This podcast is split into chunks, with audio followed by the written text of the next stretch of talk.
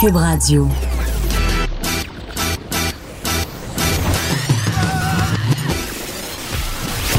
Pour elle, il n'y a jamais de mauvaise question. De treize à quinze. Les effrontés. Avec Geneviève Pettersen.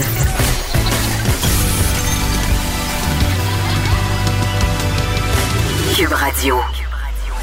Salut tout le monde, j'espère que vous allez bien. Bienvenue à l'émission. On va être ensemble pour la prochaine heure et demie. Petit changement aujourd'hui, le point de presse qui a lieu à onze heures trente. Je vous fais rapidement un bilan euh, des principaux sujets discutés. Évidemment, comme euh, à l'habitude, on a reçu euh, un nombre de décès. Un nombre de décès qui est reparti à la hausse légèrement aujourd'hui. Là, hier, c'était très, très bas. Aujourd'hui, cinquante-deux nouveaux nouveaux décès et deux cent trente-neuf cas supplémentaires. Ça, on peut voir que pour ce marqueur-là, ça continue toujours à se maintenir en bas de cinq cents, donc c'est une bonne nouvelle. Euh, le nombre de décès quand même qui est de quatre mille sept cent treize et qui nous porte aussi, en ce qui concerne le nombre de personnes infectées au Québec, à cinquante et un mille cinq cent quatre-vingt-treize. Au niveau des annonces principales maintenant, le gouvernement Legault a présenté la nouvelle formation grâce à laquelle il souhaite recruter les dix mille préposés. Vous savez, les préposés aux bénéficiaires dont le système a grandement besoin pour travailler en C H S L D. Donc, les Québécois qui souhaitent suivre cette formation de trois mois à compter de la mi-juin seront rémunérés sept cent soixante dollars par semaine. Donc, vous avez bien compris, là, c'est euh, on vous paie pour aller faire cette formation-là et on sait que ça peut être quand même euh, un majeur quand on connaît euh, le peu euh, l'image quand même pas très glorieuse que la, profa- la profession de préposé aux bénéficiaires, non pas parce que c'est pas un métier intéressant, mais depuis le début de cette crise, je pense qu'on aura compris et qu'on aura vraiment euh, pris en compte que c'est un métier qui s'exerce dans des, fo- dans des conditions excessivement difficiles. Donc, c'est, c'est dur de recruter des personnes et vraiment, je pense que le gouvernement Legault met vraiment euh, la gomme pour réussir à embaucher et à former de nouveaux préposés aux bénéficiaires. Et ces personnes-là, par ailleurs, dès leur embauche en C H S L D, je parle de ceux qui auront fait la formation de trois mois, mais ceux aussi qui arriveront nouvellement sur le marché parce qu'ils auront fait la formation plus classique. Salaire qui passe à vingt-six dollars de l'heure, donc ça assure un revenu annuel d'au moins quarante-neuf mille euh, et c'est quand même un revenu qui est plus élevé que la moyenne québécoise. La moyenne québécoise, c'est quarante-trois mille neuf cents. Donc, voilà pour les annonces euh, d'aujourd'hui, les annonces principales. Donc, un bilan quand même qui se maintient. Une courbe qui continue à descendre. Reste à savoir si avec les mesures de déconfinement, on sera encore au même point d'ici quelques jours, d'ici quelques semaines. Une chose est certaine, le gouvernement insiste encore et toujours pour qu'on respecte les mesures de distanciation sociale, insiste sur le port du masque, c'est important. J'ai envie de dire euh, que je me promène beaucoup à Montréal ces jours-ci, étant donné la réouverture des commerces, et je vois pas grand monde avec des masques. Très, très honnêtement, là, mis à part à l'épicerie, pas grand monde avec les masques. Est-ce que c'est un manque de volonté? Est-ce que c'est parce que c'est difficile d'obtenir des masques? Par exemple, on sait que Post Canada a, a des retards monstres en ce moment, qu'il y a différentes compagnies québécoises qui sont vraiment débordées par rapport aux commandes. C'est pas si facile que ça de commander des masques au Québec en ce moment. Donc, j'aurais tendance à penser que c'est pas un, une mauvaise volonté de la part des Montréalais. Par ailleurs, on me soulignait qu'on a commencé à remettre des masques dans les transports en commun de la ville de Montréal. Donc, c'est une bonne chose. Parlons maintenant. Et là, ayez pas peur, OK? Partez pas. Je vais dire deux gros mots, OK? Mais, mais je vous le jure, là, ça va bien aller. Ça va bien aller pour vrai. Je vais dire racisme systémique. Yeah! Ah, je le sais. C'est épouvantable. Euh, ça fait peur. Et là, euh, on se parle de l'histoire, évidemment, de George Floyd aux États-Unis qui a donné lieu à moult protestations là-bas et ici. On a parlé hier de la manifestation qui avait eu lieu à Montréal. Et dans toute cette discussion autour de la brutalité policière par rapport à certaines communautés, il y a le mot racisme systémique qui revient souvent, le mot privilège blanc aussi. Et je sais que quand on dit ça, ça fait grincer des dents bien des gens. Et souvent, je peux pas en vouloir à ces gens-là de grincer des dents parce que ça part d'une mauvaise compréhension de ce concept-là. Et hier, euh, j'en ai eu comme vraiment une autre preuve. J'écrivais un statut Facebook parce que j'étais un peu mal à l'aise. Je voyais beaucoup de mes amis, beaucoup de personnes dans les médias, des artistes euh, qui euh, avaient leur mot à dire justement sur les manifestations qui se déroulent en ce moment, sur ce qui se passe aux États-Unis, sur le racisme, c'est-à-dire le petit racisme qu'on vit au quotidien, le racisme à plus grande échelle aussi. Et je me disais, bon, mais là, c'est quoi? Il faut-tu que je me prononce, moi, avec? Faut-tu que je dise de quoi? Et bien humblement et très honnêtement, là, euh, c'est pas que j'ai rien à dire, mais je faisais le statut Facebook suivant, je me disais, écoutez, pour l'instant, là, c'est pas que j'en pense rien, c'est pas que j'ai pas d'opinion sur ce qui se passe, mais pour moi, et c'est vraiment très, très personnel, pour moi, je trouve que c'est un bon moment de me taire, c'est-à-dire d'écouter, de tendre l'oreille, et c'est vraiment comme ça que je me sens. J'ai envie d'écouter ces communautés-là et justement de me demander qu'est-ce qu'on peut faire. Et euh, je disais dans mon statut Facebook que même si j'étais consciente que le racisme systémique au Québec existait, ben, euh, j'allais attendre avant de dire quoi que ce soit. Et là, il y a vraiment des gens qui sont venus interagir euh, et sur Twitter et sur Facebook pour me remettre en, en cause, si on veut, l'utilisation du racisme systémique, de me dire que c'était exagéré, de, que le racisme n'était pas un système. Et cette discussion-là autour du mot systémique, ça revient souvent. Euh, puis j'avais envie d'avoir cette discussion-là avec vous aujourd'hui sans, sans vous faire peur. Je suis pas une experte, OK? Mais je vais vous dire comment je le comprends, moi, la notion de racisme systémique. Quand on dit ça, et vraiment, là, c'est important, on le souligne en crayon triple gras, OK? Souligné en gras, double trait. Quand on dit que du racisme systémique au Québec, on n'est pas en train de dire que les Québécois sont des racistes, OK? On n'est pas en train de dire ça. On n'est pas en train de dire que le racisme est un système et on n'est pas en train de dire que le racisme est érigé en système. Et je sais que quand on utilise racisme systémique, euh, la réaction, c'est souvent de dire ah, « c'est exagéré, le racisme systémique, là, oui, il y a du racisme au Québec, mais c'est pas du racisme systémique, là, vous capotez. » C'est un peu comme quand on parle, et là, suivez-moi, un autre mot dangereux, c'est un peu comme on parle de, de culture du viol. C'est un peu la même affaire, les réactions que ça suscite. Puis, c'est facile à comprendre le pourquoi du comment, là. Ce sont des mots fortement connotés. J'en conviens, là, tu sais, viol, racisme, tu sais, c'est des mots graves, là, c'est des mots chargés, c'est des mots violents. Puis quand on utilise ces mots-là, puis qu'on les jumelle avec une idée qui sous-entend qu'il y a une tendance sociale, ça a l'air terrible à dire et les gens sont sur la défensive parce que je crois qu'ils ont l'impression qu'on les attaque personnellement. Tu sais, de la même façon que culture du viol n'égale pas tous les hommes sont des violeurs, le racisme systémique n'égale pas toutes les personnes sont racistes. OK? Donc, dire racisme systémique, ça ne veut pas dire vous êtes racistes les Québécois. Puis je m'inclus là-dedans, là. Je dis vous, mais c'est je aussi, là. On, on, c'est pas dire ça, tu sais. C'est juste de dire que le système dans lequel on vit, ben, permet qu'on le veuille ou pas, que ça fasse notre affaire ou pas, la discrimination basée sur la couleur de la peau. Puis là, on parle des Noirs depuis quelques jours, mais ça pourrait viser d'autres communautés qui sont victimes de racisme systémique. Là, je pense, entre autres, aux communautés autochtones.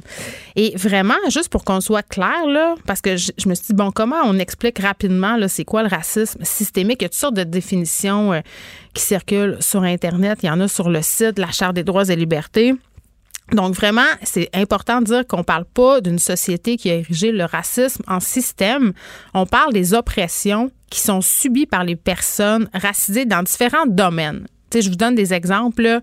La justice, la santé, l'éducation, l'accès au marché du travail. C'est-à-dire, quand, par exemple, un seul nom, le, ton nom de famille, là, peut être un obstacle majeur à l'obtention d'un, d'un emploi, d'un logement.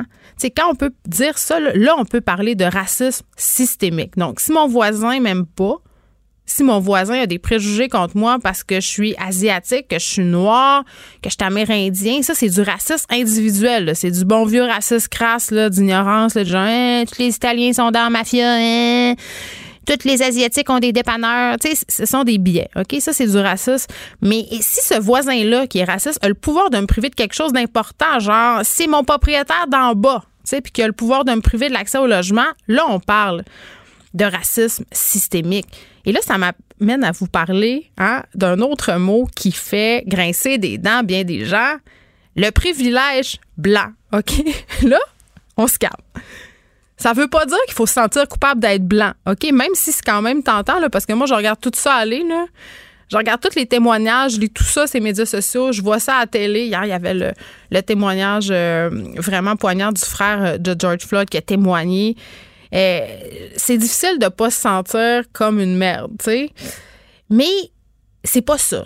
Le privilège blanc, c'est pas de se dire « Oh mon Dieu, je suis blanc, c'est épouvantable, je devrais me sentir coupable à cause de l'esclavage, à cause de toutes les injustices qui ont lieu dans le passé. » Ça veut juste dire qu'il faut reconnaître ce privilège-là, c'est-à-dire le privilège d'être blanc dans une société où on est majoritairement blanc. Tu sais, moi, là, je me ferai jamais arrêter en voiture parce qu'on pense que je conduis un char volé. Bon, c'est sûr que le fait que je conduis une Kia Rondo, euh, ça me permet pas de me faire arrêter sous suspicion d'avoir volé. C'est pas une Porsche, là, tu sais. Donc, déjà là, ça, ça m'écarterait. Mais, tu sais, je niaise, mais c'est vrai, là, moi, ça va jamais m'arriver de ne pas me faire rappeler pour un emploi parce que mon nom de famille a une consonance étrangère. Puis ça, là, je, je l'ai vu, je l'ai vécu. Et là, je vais vous faire une petite confidence. Avant, dans mon ancienne vie, je travaillais dans une agence de publicité et on recrutait des chargés de projet. Puis là, ce que je vais dire, c'est big, là. Quand je checkais les C V puis que je voyais des noms bizarres que je trouvais étrangers, j'ai tassé. Ça, ça en est du racisme. Ça, ça en est un biais. Puis pourtant, si tu m'avais demandé à l'époque, mais Geneviève, t'es-tu raciste? Hey, je t'aurais-tu dit non, toi, chose? Je t'aurais dit, hey, t'es malade, je suis pas raciste. Quand je suis déménagée de Montréal, à, de Chicoutimi à Montréal, quand j'avais dix-sept ans, quand je croisais un noir sur la rue, je changeais de trottoir. Parce qu'on m'avait ancré dans ma tête que c'était dangereux, que j'allais me faire voler, n'importe. Donc, vraiment, tu sais, après ça, qu'on vienne pas me dire que le racisme n'existe pas au Québec et que le racisme systémique n'existe pas, là. Je veux dire, il y a des patrons qui m'ont déjà demandé de tasser les C V étrangers. Et par ailleurs, il y a une excellente histoire à cet effet qui est signée par Michael Détrempe. Faites une recherche, allez sur Internet, sur la marque Porte-Monnaie. Il explique comment, quand il travaillait dans un, pour un emploi, on lui a carrément dit de pas engager de personnes noires. Donc, ça existe. Et c'est quand même plus répandu qu'on pense. Par ailleurs, il y a une étude qui est sortie pour dire qu'au S P V M, on faisait pas mal de profilage. Ça aussi, c'est facilement disponible sur Internet. Puis quand je dis études, là, je parle pas de théorie du complot, là. Ce sont des vraies études par des organismes quand même très, très legit. Et là, donc, pour revenir à ce que je disais, non, je me ferai jamais arrêter par la police parce qu'on pense que je conduis un char volé. Je me ferai jamais pas rappeler pour une job. Je n'aurai jamais pas accès à un logement parce que le proprio a un préjugé puis qu'il est en train de penser que dès qu'il va me l'avoir loué, on va débarquer à vingt-cinq dedans. Ça va jamais m'arriver. Juste jamais. Il peut m'arriver d'autres injustices. Ben, je suis une femme. Ça, c'est un autre débat. Mais je serai jamais victime de racisme systémique. Mais la vérité, c'est que ça arrive ici au Québec chaque jour. Et la raison pour laquelle je vous parle de tout ça, c'est, c'est, c'est pas pour qu'on se sente mal, qu'on se sente attaqué, qu'on se sente visé. C'est juste de dire, hey, la gang, on réalise-tu notre privilège? Est-ce qu'on écoute pour une bonne fois, là, ceux qui nous disent être victimes d'injustice sans être toujours sur la défensive? Tu sais, juste reconnaître ce privilège-là, là, c'est assez facile. C'est juste se dire, écoute, c'est difficile pour certaines personnes d'avoir accès à des choses que toi, là, toi chez vous, tu tiens pour acquis. Genre, conduire ton char en paix, te promener sur la rue sans te faire intercepter, avoir un logement, puis avoir une job. Tu sais, des choses très, très basiques de la vie. Juste ça. Juste ça. C'est peut-être le temps qu'on écoute un peu. Maintenant que j'ai dit ça, il y a toutes sortes d'initiatives en ce moment qui sont en train de voir le jour, ces médias sociaux, en soutien justement à la mort euh, de George Floyd et à toutes euh, les émeutes, euh, name it, et les manifestations qui ont eu lieu ici et ailleurs. Euh, euh, Puis, tu sais, vraiment, cette discussion-là sur le racisme systémique, là, elle a lieu cet après-midi à l'émission, mais elle a lieu partout dans le monde, et ça, depuis une bonne secousse. Sauf que là, peut-être qu'on a atteint un, un point de non-retour, et c'est quand même une bonne chose.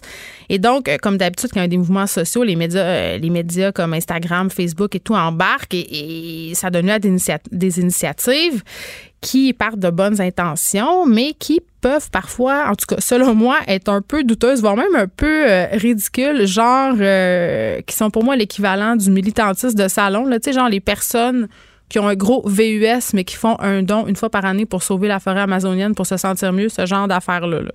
Et euh, il y a une initiative, entre autres, qui a euh, attiré mon attention, mais qui vraiment qui part d'une bonne base. Là. Ce sont d'ailleurs euh, euh, des personnes euh, afro-américaines qui ont lancé ça en réaction justement à la mort de George Floyd. Donc, ça s'appelle Blackout Tuesday. Et je ne sais pas si vous avez parcouru votre fil Instagram ce matin, mais il y a plein de petits carrés noirs. Donc, vraiment, cette idée de blackout généralisé en soutien à tout ce qui s'est passé, tout ce qui continue de se passer aux États-Unis. En soi, c'est vraiment super. Je le redis, là, c'est un mouvement de solidarité et c'est bien de montrer son appui. Là. C'est le, le point de départ, selon moi, une discussion sociale réussie. Mais euh, tout le mouvement de récupération qui a vu le jour à côté, c'est peut-être ça que je questionne un peu, là, des compagnies, des vedettes blanches, des vedettes ultra riches, ultra privilégiées, qui embarquent là-dedans. T'sais, OK, tu mets un carré noir sur Instagram, mais après, tu sais, qu'est-ce que tu vas faire d'autre? Tu vas-tu faire autre chose? Puis la récupération par les marques aussi, là, est-ce que ça nous surprend vraiment pas? Les marques sont les championnes de la reprise des mouvements sociaux. Il y a Sony qui retardait la sortie d'un produit ou de certains produits par soutien. Je veux dire, on va se le dire, là, les vraies affaires. En ce moment, sortir une nouvelle chose, euh, c'est pas super winner. Il y a l'éclipse, mais ça va, tu vas passer à côté, là. Personne ne va s'intéresser à ton produit. Donc, c'est facile de dire « Ah, on ne sort pas nos affaires en soutien à ce qui se passe en ce moment aux États-Unis. » Mais la vraie raison, c'est que ça ne serait pas super profitable à aucune marque de sortir quoi que ce soit en ce moment. Donc, voilà, on réfléchit à tout ça. On essaie de, de, de rester humble hein, et de, d'arrêter de se sentir attaqué parce que moi, c'est ça que je vois. C'est ça que je vois qui revient. Il y a vraiment des gens qui sont frileux à dire racisme systémique, à... à adresser le fait que ça existe au Québec, ne veulent pas en entendre parler. Mais vraiment, je pense que ça serait le temps un peu d'ouvrir nos oreilles, de laisser tomber nos œillères. Mais encore faut-il, pour ouvrir nos oreilles, qu'elles ne soient pas bouchées. Les effrontés. Deux heures où on relâche nos bonnes manières.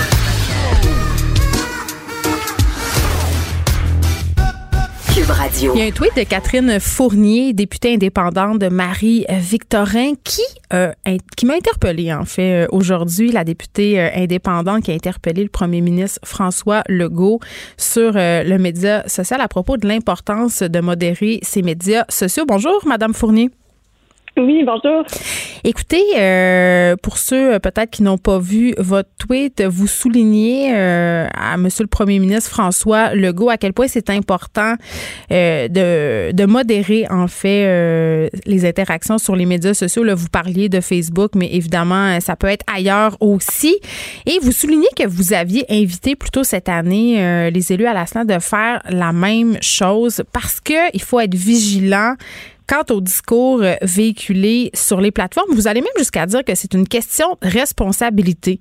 Pourquoi vous avez choisi aujourd'hui pour interpeller le premier ministre à ce sujet? En fait, petite mise en contexte, j'ai suivi comme tous les jours la, le point de presse en fait du premier mmh. ministre. Et il a été questionné à ce sujet-là en fait par une journaliste du Devoir donc qui lui demandait pourquoi certains commentaires sur sa page Facebook suite à sa publication à propos de George Floyd avait oui. été euh, manifestement masqué ou supprimé. Et euh, donc, M. Legault a répondu en disant que, bon, il y avait une certaine euh, une étiquette à suivre sur, euh, sur les réseaux sociaux quand même et que son équipe pouvait effectivement là, se permettre de faire une, une certaine modération lorsque les commentaires euh, dépassaient les bornes, euh, allaient trop loin euh, et tout. Donc, euh, ça m'a en fait, ça m'a beaucoup plu d'entendre ça euh, de la part euh, du premier ministre. Euh, parce que bah, c'est une préoccupation que, que j'ai depuis un, un bon moment déjà. Euh, bon, je pense que n'importe qui qui parcourt un peu les, les réseaux sociaux peut se rendre compte que euh, le débat parfois dérape et que bon, il y a même certaines euh, tribunes malheureusement qui sont accordées à, à, à des gens qui ont parfois, on va le dire, là, des, des propos carrément racistes. Mmh. Et j'avais j'avais observé un, un débordement euh, lorsqu'il est venu le temps de, de célébrer, ben de, plutôt de, de souligner, pardon, l'anniversaire, le, le triste anniversaire du drame euh, de la tuerie à la mosquée de Québec à la fin du mois de janvier. Euh, donc, c'est pour ça que euh, dès le retour à l'Assemblée nationale au mois de février, j'avais voulu déposer une motion en ce sens-là en disant, ben regardez, nous, les, les élus de l'Assemblée nationale, on a une tribune, on, on est suivis par beaucoup de gens sur les réseaux sociaux. Euh, donc, c'est... Euh, Puis on, on, a, on a des équipes, je veux dire, on, on a des gens qui travaillent avec nous. Donc, il n'y a aucune raison pour, euh, pour laquelle on, on devrait laisser euh, ce genre de commentaires-là affichés sur nos pages qui encouragent ou qui libèrent peut-être une certaine parole. Euh, disons, euh, des gens qui se sentent plus libres d'écrire euh, ce genre de, de propos qui sont, à mon sens, inacceptables. Donc, oui, comme élus, on a une responsabilité de de, de, de faire le, le ménage en, en modérant, euh, bien sûr, le, le moins possible, en laissant la place à la liberté de parole, mais en même temps, quand il y a des choses qui sont vraiment inacceptables, qui correspondent vraiment aux, aux définitions, le racisme, par exemple, ben, c'est la moindre des choses de, de les retirer. Bien, je trouve que le concept de responsabilité, il est très, très important et c'est une discussion intéressante à avoir aussi au sens plus large parce que, bon, c'est bien certain que comme personnalité publique, personnalité politique, à mon sens, euh, il y a une responsabilité à avoir sur le, les contenus qu'on laisse ou qu'on laisse pas sur les pages Facebook publiques euh, de ces personnalités-là. Ça, c'est une chose, mais j'avais la discussion cette semaine euh, par rapport à tout ce qui s'est passé aux États-Unis entre le président Trump et le média social Twitter. On se posait la question, est-ce que les, les grands géants, justement, euh, ces médias sociaux-là n'ont pas aussi leur part de responsabilité? Parce qu'en quelque part, et ça vaut pour les personnalités publiques aussi, personnalités politiques, qui ne dit mot consent? Mm-hmm. Non, tout à fait. Je suis vraiment d'accord à, avec vous. Puis d'ailleurs, j'avais euh, posé euh, une question aussi euh, au gouvernement à ce sujet-là, voir s'il comptait faire quelque chose pour un peu forcer, euh, forcer la main euh, aux grands géants du web pour qu'ils agissent euh, dans ce genre de cas-là, parce qu'on a vu euh, la France quand même prendre un certain euh, leadership euh, dans le dossier en imposant, mm. en tout cas en démontrant une volonté d'imposer certaines règles euh, à Facebook en ce qui a trait au contrôle des discours euh, haineux. Euh, bon, j'avais une réponse plutôt floue euh, de la part là, de la ministre responsable de la lutte à l'intimidation euh, à ce moment-là. Il semblait avoir une préoccupation, mais oui, tu sais, c'est une, c'est une responsabilité, à mon sens, autant qui est partagée par les géants du web, mais du mm. moment où est-ce qu'ils ne prennent peut-être pas cette responsabilité-là, euh, je pense que ceux qui sont justement des, des créateurs de contenu ou ceux qui vont publiés justement sur euh, sur les réseaux sociaux et qui ont euh, une audience assez assez large, quoique ça commence par les petits gestes aussi, ben ça, ça devient encore plus important d'être, d'être vigilant par rapport euh, à ce genre de discours-là.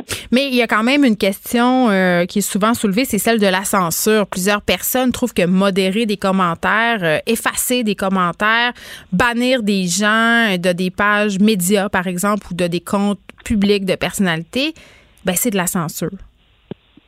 C'est pour ça qu'il faut avoir des règles claires. Euh, je veux dire, je pense qu'on est tous capables de faire la différence entre un commentaire qui soulève une opinion, qui peut être mesurée, qui peut être euh, euh, bon euh, débattue, et un commentaire qui tombe dans les insultes, le discours haineux, mmh. euh, le racisme. Je veux dire, il y a des définitions qui existent pour, euh, pour ce genre de choses-là. Donc, je pense qu'il faut qu'on qu'on s'y rapporte et euh, qu'on, je pense que la, d'avoir une, une étiquette sur les réseaux sociaux, en fait, c'est, c'est la moindre des choses parce que bon, euh, euh, c'est la, la, la, la liberté euh, s'arrête là où celle de l'autre commence, là, comme le dicton euh, le, oui. dit, euh, le dit si bien. Puis je pense que ça aussi, c'est, c'est important à un moment donné. Il y a une limite euh, à, la, à la liberté d'expression quand on, on on met en danger euh, par nos propos euh, certains euh, groupes de personnes ou qu'on qu'on pointe du doigt de façon euh, délibérée en justement en, oui, systématique en, en aussi, un discours, ouais, ouais. Voilà, un discours euh, raciste ou sexiste ou, ou peu importe, quand ça rentre dans la catégorie des discours haineux, pour moi, c'est pas ça la liberté d'expression dans une société euh, saine. Mais c'est juste moi ou en ce moment, je sais pas, là, c'est peut-être juste une impression, euh, Madame Fournier, vous êtes aussi présente euh, beaucoup sur les médias sociaux, donc j'ai envie de savoir euh, c'est quoi votre impression à vous là-dessus, là, mais avec la pandémie, j'ai comme un feeling que les gens sont comme plus intenses sur les médias sociaux. On dirait que ça a comme exacerbé la haine. Oui, ben vous avez raison. Dans un sens, j'ai l'impression qu'il y a beaucoup de gens qui subissent un, un stress supplémentaire mmh. depuis le début de la pandémie, que ce soit parce qu'ils ont perdu leur emploi, que ce soit en raison des différentes mesures de, de confinement. C'est pas nécessairement facile pour... pour la santé mentale, puis à ce moment-là, j'ai l'impression que les réseaux sociaux peuvent devenir une espèce d'exutoire Puis déjà que c'est facile justement d'avoir une, une polarisation, euh, disons, des, des opinions sur les réseaux sociaux parce que, bon, on sait qu'on est comme un peu euh, limité à nos bulles idéologiques sur les différentes plateformes avec les algorithmes et tout. Euh, je pense qu'effectivement, ça rajoute de, de l'huile sur le feu peut-être là, des... des réseaux sociaux. Oui, puis en euh, même temps, il n'y a rien à faire. Euh, tu sais, on dirait, en tout cas, moi, je reçois beaucoup plus de messages haineux, de messages violents, de messages à connotation sexuelle depuis le début de la pandémie. Est-ce que ça vient avec le fait que je me prononce dans des chroniques? Peut-être, mais j'ai vraiment remarqué une hausse. Euh, puis vraiment, là, je suis allée revoir des messages et tout, puis vraiment, on peut attribuer ça, en tout cas, selon moi, au confinement. Mais euh, j'en ai tellement reçu qu'à un moment donné, je me suis tannée cette semaine, puis j'ai fait un tweet, j'ai dit que ma nouvelle politique éditoriale sur les médias sociaux, ça allait être de publier le nom et les messages des personnes qui allaient m'envoyer des commentaires racistes, sexistes, euh, violents. Puis là, je fais une précision, là, je ne vais pas publier les commentaires des gens qui ne sont pas d'accord avec moi, mais en même temps, on dirait qu'on en vient à faire ça parce qu'on ne sait plus quoi faire, parce que concrètement, il n'y a rien à faire contre toute la violence qu'on reçoit euh, dans nos boîtes courriels euh, quand ce n'est pas des menaces directes de mort ou du harcèlement criminel.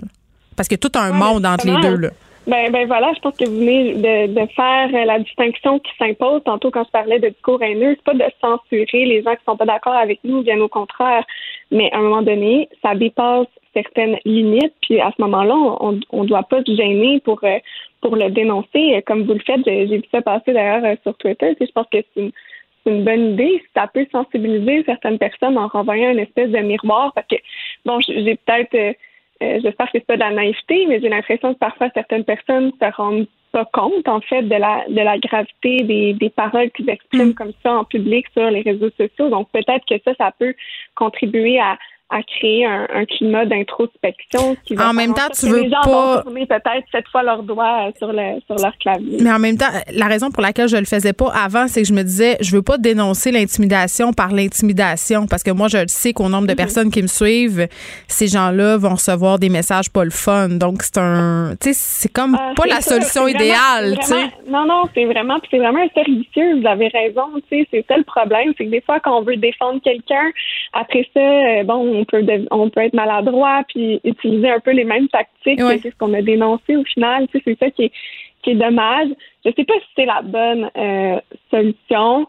Euh, tu sais, j'espère qu'un jour on va réussir à avoir un dialogue vraiment plus sain sur les réseaux sociaux. Tu sais, je pense que ça passe beaucoup par l'éducation. Tu sais, je sais que c'est quelque chose, une solution peut-être à long terme, mais en même temps, je vois mal qu'est-ce qui pourrait donner de, de meilleurs résultats que, mm. qu'une meilleure sensibilisation puis une éducation au plus jeune âge à, à l'utilisation de ces plateformes-là. Madame Fournier, on le sait, là, euh, ceux qui font des commentaires pas le fun, euh, qui incitent à la haine sur les médias sociaux, souvent s'attaquent à certains groupes en particulier. Là, dès qu'on parle de féminisme, dès que justement il y a des sujets qui sont liés au racisme, euh, à la politique, euh, ça devient souvent euh, une cible. Est-ce que vous, en tant que politicienne, en tant que politicienne femme, vous avez à composer avec beaucoup de commentaires haineux, de commentaires sexuels, voire même violents? Oui, tout à fait. Moi, j'ai même déjà dénoncé à, à, à la police, puis je me gêne pas pour le dire. J'ai déjà appelé la police de Longueuil, j'ai déjà parlé à la S Q par rapport à certains commentaires, euh, des choses qui allaient vraiment trop loin. Il y a même, j'ai même fait, fait, fait des plaintes, tout ça. Puis, tu sais, j'invite les gens qui nous écoutent, qui vivent ce genre de situation-là aussi à à pas se gêner. Parfois, ça, ça va trop loin, puis il faut qu'on, qu'on dénonce ce genre de, de situation-là, sans quoi ça va... ça va continuer et que ces personnes-là vont continuer d'agir ouais. en, toute, en toute impunité. On se fait toujours dire, ignore-les, bloque-les, mais c'est, c'est pas ça. Ça marche pas, ça. Non, c'est ça. Ben, des, fou, des fois, ça dépend de la, la, la gravité ou de l'ampleur de la chose. Moi, je me gêne pas non plus pour bloquer quand je trouve que c'est trop. En même temps, c'est un peu dommage parce que je me dis, bon, quand je bloque, il va juste aller peut-être harceler quelqu'un d'autre que moi. Donc, ouais. c'est sûr que c'est pas la, c'est pas la solution, mais tu sais, c'est difficile en même temps parce que, bon, des fois, ça dépasse clairement la ligne. On sait qu'on peut dénoncer à la police, par exemple. Mais parfois, ça reste dans une espèce de flou. Puis on ouais, dit c'est un flou. C'est difficile. Hum. C'est plus difficile parce qu'on dit, ben, tu sais, c'est peut-être pas assez, justement, pour, pour dénoncer puis qu'il y ait vraiment une suite, genre, euh, judiciaire euh, ou euh, policière.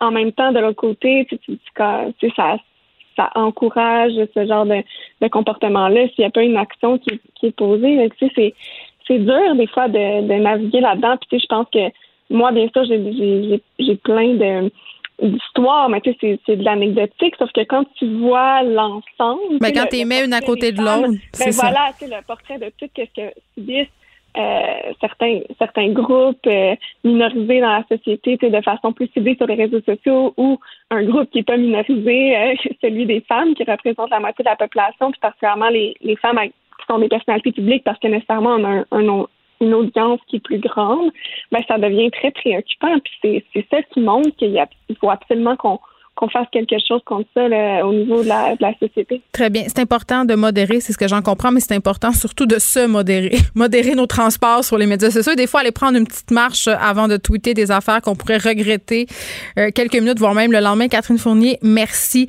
députée indépendante. Merci, c'était une discussion super intéressante. Bonne journée. Merci à vous aussi. Les effrontés. Avec Geneviève Pettersen. Les vrais enjeux, les vraies questions.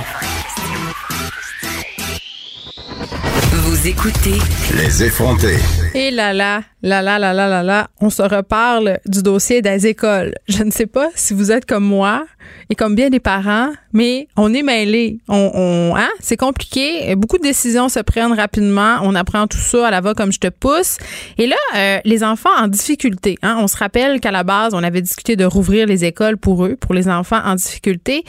Euh, certains de ces enfants-là pourront finalement revenir à l'école, mais plusieurs parents, plusieurs directions d'école, plusieurs profs, même s'ils sont apeurés de venir parler, on les comprend, ont des réserves quant à l'implantation de ce retour qui a été annoncé vendredi par le ministre de l'Éducation, Jean-François Robert. J'en parle tout de suite avec Bianca Nugent, présidente de la Coalition de parents d'enfants en besoins particuliers du Québec. Madame Nugent, bonjour.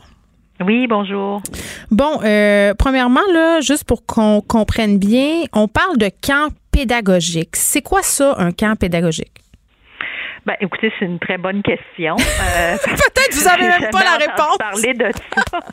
Oui. euh, ben, écoutez, nous, euh, dès le vingt-cinq mars, on avait envoyé euh, un courriel euh, au ministre de l'Éducation, au ministre de la Famille et la ministre euh, Mécan de, de Services sociaux et de santé pour les enjoindre vraiment là, à réfléchir rapidement, à, à, à, à mettre sur pied un plan tripartite euh, parce que justement, comme euh, vous l'avez nommé en introduction, ces écoles-là n'auraient jamais dû fermer pour les élèves à besoins particuliers. Parce que si on avait vraiment considéré que c'était euh, des élèves qui avaient des grands besoins d'encadrement au niveau pédagogique, que c'était des élèves à risque de décrochage scolaire, si on était vraiment conséquent avec toutes les études et tous les, les, euh, les résultats, Euh, on ne serait pas en train de parler là, de, de l'improvisation de l'annonce qui a été faite vendredi dernier. Euh, comme vous l'avez dit, là, à la va je te pousse, complètement inattendue, improvisée, euh, que les premiers concernés, qui sont les parents et les enseignants et les écoles, oui. euh, ne, ne sont même pas tenus euh, informés en amont que c'est des, ça fait partie du plan. Mais c'est ça qui me surprend euh, quand je vous écoute, euh, Madame euh, Nugent, puis quand je lis au aussi les commentaires sur les différents groupes de parents dont je fais partie mm-hmm. sur Facebook. T'sais, vous, vous venez de me dire que vous avez envoyé, que vous avez interpellé en fait le ministre au mois de mars. On est, là, on est rendu le deux juin. C'est là, on ça. Vous arrive avec ça. Il y avait une communication entre les parents, les, les différentes associations et le ministère. Et là, ce que je peux comprendre, c'est que vraiment, les gens sont en beau fusil, fusil pardon, d'avoir appris cette nouvelle-là en même temps que tout le monde. Bien, c'est C'est certain que, tu sais, apprendre, euh, nous, on a aussi des enseignants. Je vous rappelle que la coalition, c'est, c'est un rassemblement de voix, d'experts par oui. expérience, et on a aussi des enseignants euh, membres. Euh, on a, on a des, des, des enseignants sur notre conseil de, de, d'administration. Je suis moi-même aussi euh, euh, professeur au collège et à l'université. Alors, euh, honnêtement, euh, c'est, c'est, c'est pas surprenant quand, euh, finalement, euh, on manque de vision puis on manque de leadership. Faut pas se le cacher, euh, c'est quelque chose qui est flagrant en ce moment en éducation. Mmh. Euh, et euh, évidemment, revenons à ces camps-là. Ces camps-là, ouais, nous, on les, on les a or, Nous, on a relancé aussi le vingt mai dernier une, une deuxième euh, missive en, en, en, auprès de tous les députés de la, de la Commission culture et communication parce qu'il y avait un retour en commission parlementaire. Alors, on a préparé une infographie sur les quatre grandes priorités qui f- était finalement un résumé de euh, l'ensemble des sondages éclairs, euh, des sondages internes maison qu'on a fait, puis aussi un, euh, des, des, des rétroactions qu'on recevait de nos membres puis nos alliés pour euh, lancer quatre grandes priorités. Puis, dans une de ces priorités-là, on demandait effectivement des classes d'été. Alors, pour nous, c'est ce qu'on s'attendait. On s'attendait qu'il y ait une annonce pour dire qu'il était pour avoir des camps. Alors, c'est certain qu'on comprend que c'est surprenant, mais ce qu'on comprend mal, c'est que euh, c'est laissé euh, de manière aléatoire puis arbitraire à la bonne décision euh, de l'organisation euh, des commissions scolaires. Et on leur met toute la pression pour organiser ça, sans nécessairement les avoir avertis et sans aussi avoir tenu euh, au courant les enseignants qui seraient amenés à offrir ces camps-là pédagogiques. Oui, et là, mais... on parle de trois semaines, mais on parle aussi de camps, on parle aussi de répit pendant l'été en coordination avec les services sociaux, mais on n'a aucun détail. Puis on est à trois semaines de la fin du calendrier scolaire. C'est ça, qui va décider, un, quels élèves euh, vont pouvoir avoir accès à ces camps-là et comment on va déterminer qui est en difficulté, quelles difficultés sont admissibles, c'est qui? Bien, ça, ça, c'est déjà inscrit dans la loi sur l'instruction publique. C'est que malheureusement, il n'y a pas grand monde qui la comprend parce qu'elle n'est pas très claire. En fait, c'est pour ça qu'on a dû développer une politique d'éducation nationale en deux mille dix-huit parce qu'on n'avait aucune politique qui encadrait cette loi-là. Mais mmh. ceux qui connaissent un peu la gouvernance scolaire savent très bien qu'en gouvernance scolaire, il y a ce qu'on appelle la subsidiarité des pouvoirs. Le ministre n'a pas le choix de laisser les commissaires décider parce que dans la loi sur l'instruction publique, il n'y a pas le droit de décider. Mmh. Alors, c'est ça que les gens réalisent pas, c'est que il y a des droits et des privilèges qui sont, qui étaient de l'ordre des commissaires. Là, ben, il a aboli ce, ce niveau-là pour pouvoir rapprocher les pouvoirs des écoles, mais sans nécessairement leur donner les conditions et les outils nécessaires pour les appliquer. Oui, ils sont dans un entre-deux qui tombe plutôt mal en ce moment, là. Ben exactement. Alors, on aurait-tu eu besoin de nos élus scolaires en ce moment pour justement nous représenter puis faire entendre nos voix? Ça a comme vraiment ben à donner mal la pandémie puis pas avoir de, de représentation euh, oui. euh, pour pouvoir faire entendre nos voix. En tout cas, c'est un autre sujet, mais tout ça pour dire que euh, en ce moment, c'est pas surprenant que le ministre euh, lance des euh, des prescriptions ou des recommandations, comme dans sa lettre qui dit « Je suis heureux de vous confirmer qu'à partir du premier juin deux mille vingt, de nouvelles mesures destinées aux élèves de la formation générale des jeunes et des adultes qui présentent des besoins particuliers seront autorisés. » Trois semaines et demie après, pratiquement, non, en fait, deux mois et demi après, Hum. Le, le, le début de la pandémie, c'est là qu'ils réalisent qu'il y a des formations, euh, des services d'enseignement d'intégration sociale de formation aux adultes. C'est là qu'ils réalisent qu'il y a des élèves qui sont inscrits à des intégrations, des, des, des, des services d'enseignement socio-professionnels, euh, des formations semi-spécialisées. C'est là qu'ils réalisent qu'il y a des élèves euh, au, au préscolaire, au primaire et au secondaire handicapés ou qui ont des troubles de, de, de graves de comportement, qui ont besoin d'avoir un encadrement spécialisé. Bien, c'est ça, je veux qu'on en parle concrètement, là, parce que, tu sais, moi, euh, j'ai le privilège d'avoir des enfants qui sont pas en difficulté, donc j'ai de la misère mmh. à me figurer qu'est-ce que ça peut euh, être une journée, par exemple, dans, dans votre vie, là, parce que mmh. je, moi, je suis oui. dépassée par une chose oui, oui. aussi simple que la trousse du ministère, oui. là, puis on s'entend, là, Euh, les courriels qu'on reçoit de nos trois ça, enfants, exact. de toutes les de toutes leurs quand on a des enfants secondaires puis qu'on a des oui. enfants primaires. Puis oui, j'ose oui. même pas m'imaginer ce que ça serait si j'avais des enfants en difficulté. Puis c'est un peu tabou de dire que les parents d'enfants en difficulté ont besoin d'un répit, mais c'est quand même ça pareil, c'est vrai.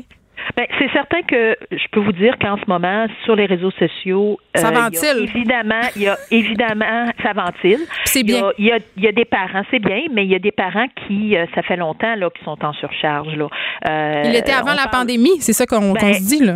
Effectivement, puis on s'entend que être sur une liste d'attente pour savoir euh, euh, des services euh, au niveau des services sociaux euh, ou de santé, euh, parce que l'école n'en donne pas, parce que euh, ils nous disent que euh, ben, nos enfants sont éligibles à le savoir au public, alors ils vont ils vont consacrer ces ressources-là pour les élèves qui ne qui n'en reçoivent pas. Oui. Tout, alors oui, alors à quoi ça ressemble les journées? Ben ça ressemble euh, au fait que malheureusement euh, on on a de la difficulté à encadrer nos enfants. euh, au niveau de les mettre euh, de, de les mettre en action pour, euh, pour parce que souvent on n'a pas reçu le portable. Il y a encore des familles qui n'ont pas reçu de portable. Bon, partez-moi pas ça sous le dos, c'est oh, des non, portables. Euh, bon, ben, exactement. Il y en a, il y a, il y en a aussi qui n'ont aucune espèce de demander à des parents. De, on est le deux juin, hein? Je veux juste qu'on se le dise. Oui, exactement. Okay. C'est ça. Des, de, de, de s'encadrer. Il y a des parents. Nous, on a demandé dans nos priorités de donner des, des soutiens aux parents pour encadrer leur enfant avec les outils, péd... les outils technologiques. En avez-vous?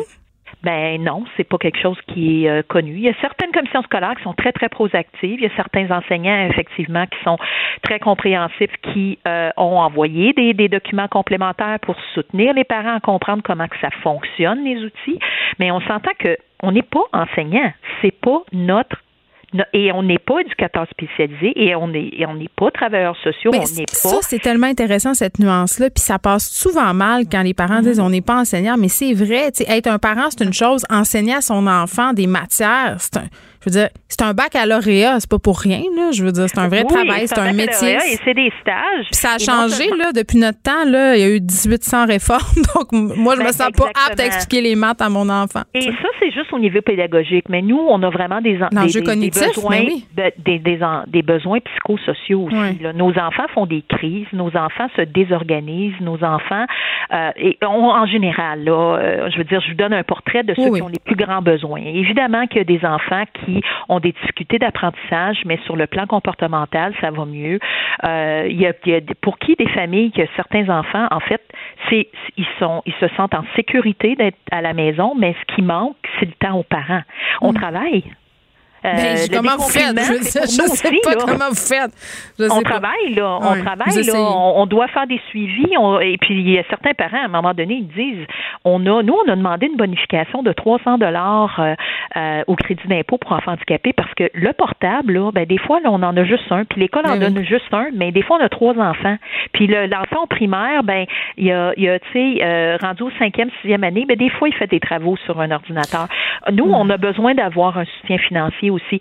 Là, on n'a aucune espèce d'idée aussi de ce qui va arriver avec ces euh, ben, la vérité, c'est qu'il y a des parents qui vont arrêter de travailler pour s'occuper de leurs enfants. Et... Ben, ça, c'est un, ça, c'est un phénomène, ça. Il y a des études là-dessus. Moi-même, je suis chercheur en sciences sociales euh, qui prouvent que, euh, effectivement, les, enf- les parents d'enfants, notamment les parents d'enfants autistes, une, une étude récente à l'Université de, de Concordia, il y a oui. deux ans, soixante-quinze pour cent de ces parents-là vivent du stress.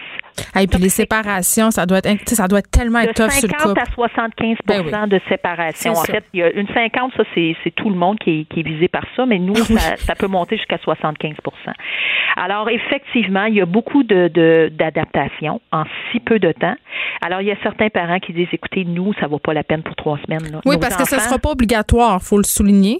Bien Puis sûr on que sait non, pas parce si que les ministres ne peuvent pas le rendre obligatoire, mmh. parce qu'il n'y a pas le pouvoir. Parce qu'il y a des mesures sanitaires en ce moment, puis malheureusement, dans ces contextes-là, il n'y a pas le pouvoir de, de, de, de rendre ces prescriptions obligatoires. Allez-vous Et, l'utiliser, ce service-là, Madame Nugent? Ben, écoutez, moi, euh, c'est un autre enjeu. Euh, moi, malheureusement, c'est, il y a aussi des enjeux de garde partagée. Hein, aussi. Oh oui, ça, ça euh, s'ajoute. Alors, imaginez la garde sûr. partagée, puis les conflits, les dilemmes qui oh arrivent euh, à savoir qu'une famille veut envoyer leur enfant, puis l'autre veut pas. Alors, il y a plusieurs parents qui nous partagent cette réalité-là. Moi, de mon côté, j'ai demandé un retour. Euh, j'ai, là, on vient d'avoir une confirmation d'une possibilité d'un camp spécialisé pour trois semaines seulement pendant l'été. Qu'est-ce qu'on va faire pour le reste des semaines? Qu'est-ce qu'on va faire? Qu'est-ce je vais vous souhaiter faire? La meilleure des chances, Mme Bianca Nugent, présidente de la Coalition de parents d'enfants en besoins particuliers du Québec. Merci. Au plaisir. Geneviève Pettersen, la seule effrontée qui sait se faire aimer. Jusqu'à quinze, vous écoutez Les effrontés. Un autre casse-tête, c'est celui des services de garde. On le sait, c'est rouvert dans la grande majorité du Québec et ça se passe quand même pas si facilement que ça. C'est pas évident euh, si, si je me fie à ce que je lis un peu partout. Je parle avec Valérie Grenon, présidente de la Fédération des intervenantes en petite enfance du Québec. Madame Grenon, bonjour. Bonjour. Bon, vous avez euh, réouvert, euh, évidemment, euh, on avait discuté euh, plus tôt cette saison de tous les défis auxquels euh, vous devriez faire face. Là, on est rendu là. Il y a toutes sortes de nouvelles mesures de distanciation, des principes d'hygiène stricts qui doivent être respectés. Qu'est-ce qu'on vous demande exactement et comment ça se passe? Euh, ben c'est sûr que, premièrement, je veux quand même dire que toutes les intervenantes euh, étaient quand même très contentes euh, de revoir leurs amis, de, de recôtoyer euh, les parents. Là. Euh, on est très proche des familles qu'on côtoie, donc ce bout-là, là, euh, mm. c'était quand même positif. Euh, mais c'est sûr que euh, avec la propagation de la COVID dix-neuf, il y a d'énormes mesures d'hygiène qui ont été mises euh, en place. Euh, si on regarde ce qui est la désinfection, oui, des locaux, mais des jouets, de tout le matériel que les enfants peuvent utiliser. Donc, euh, malgré qu'on est en baisse de ratio, ça apporte beaucoup une surcharge de travail supplémentaire, parce que oui, nos milieux étaient habituellement très, très propres. Là, on fait attention, beaucoup, beaucoup de désinfection, mais là, vous comprendrez là, que c'est une surcharge de plus euh, supplémentaire, puis cette désinfection-là ne peut pas se faire en présence enfant, donc c'est en dehors là, que les enfants soient présents. Mais qui l'a fait? Euh, Ce sont les éducatrices ou c'est du personnel que vous engagez euh, spécifiquement pour ça? Euh, ben, normalement, c'est les éducatrices. Certains C P E ont euh, des préposés, mais c'est très rare. Mm. Et bien sûr, pour les responsables en milieu familial, c'est elles-mêmes euh, qui font ce travail-là là, en, deux heures, en dehors pardon, de leurs heures euh, d'ouverture. Donc, euh, c'est sûr que c'est des tâches supplémentaires. De là qu'on est quand même content pour la sécurité de tous, que ce soit à, à ratio diminué. Mm. Mais il va falloir trouver des solutions à long terme, parce qu'on ben, sait pas quand la COVID va quitter. Hein? C'est ça, Mme Grenon. Moi, ce que j'ai envie de savoir, pour vrai, là, parce que c'est une chose de suggérer des mesures puis d'en imposer, mais vous, vous êtes sur le terrain. Puis la réalité euh, du terrain, c'est quoi? Est-ce que vous diriez que les mesures qui sont proposées par la santé publique en ce moment, puis là, je dis proposées, mais c'est plus imposées, là, euh, est-ce qu'elles sont concrètement praticables? Bien, j'ai deux exemples pour vous. Si on regarde la distanciation de deux mètres, ben, ouais. c'est quasi impossible. On, on parle des zéro à cinq ans. Donc, oui, il y a des moments de vie dans la journée que c'est possible. Il y en a deux environ. Pour la détente, donc tout dépendant euh, si le local ou la résidence est quand même grande, on est capable d'essayer de distancer, de, de distancier les enfants. Par contre, euh, ça peut être plus complexe, là, tout dépendant de la grandeur du local. Et le, lors des repas, on est capable de faire attention là, si mais on a les le bébés, matériel nécessaire. Les bébés, mettons, vous n'êtes pas pour les tenir avec des pinces à four à deux mètres, là. Je veux dire, comment, comment vous les prenez? Ah Comment, comment ça non. marche? Ben, c'est clair qu'il n'y en a pas de distanciation. On essaie wow. à des moments précis. Ça, c'est clair, il n'y en a pas. Puis, tu sais, tous les médecins, ils disent, euh, c'est même pas bon pour l'enfant, il a besoin de contact social. Donc, euh, c'est sûr qu'on essaie le plus possible de faire comprendre aux enfants dès qu'ils ont l'âge un peu plus de comprendre, trois, quatre ans. Mais même là, c'est difficile. Mais on fait qu'est-ce essaie. Que vous faites? Mais... Vous avez des masques puis des visières quand c'est pas possible? Par exemple, si vous avez à prendre justement des, euh, des poupons qui ont neuf à dix mois, là? Oui, mais ça, c'est ça l'autre problématique qu'on vit. C'est sûr que la C N E S S T et l'I N S P Q ont mis obligatoire le port de masques et de visières. En tout Donc, temps? Ou... Que, en tout temps. Oui, nous, on souhaitait qu'il soit seulement recommandé euh, pour lors de moments précis, euh, un changement de couche, on aide un enfant à attacher ses, ses souliers, euh, c'est sûr que ça peut être plus complexe, ou un enfant qui aurait certains symptômes, le temps que le parent vienne le chercher pour protéger l'intervenant. Là, on fait face à des intervenantes qui portent le masque et la visière mmh. toute la journée, que ce soit en milieu familial ou en C P E, et vous comprendrez qu'avec les chaleurs de la semaine passée, il euh, y a eu des nausées et des étourdissements, là, parce que ça devient vraiment... Euh, je sais pas si vous avez déjà porté un masque toute une journée, là, mais... Euh, non, ça le, le, max on, on ouais.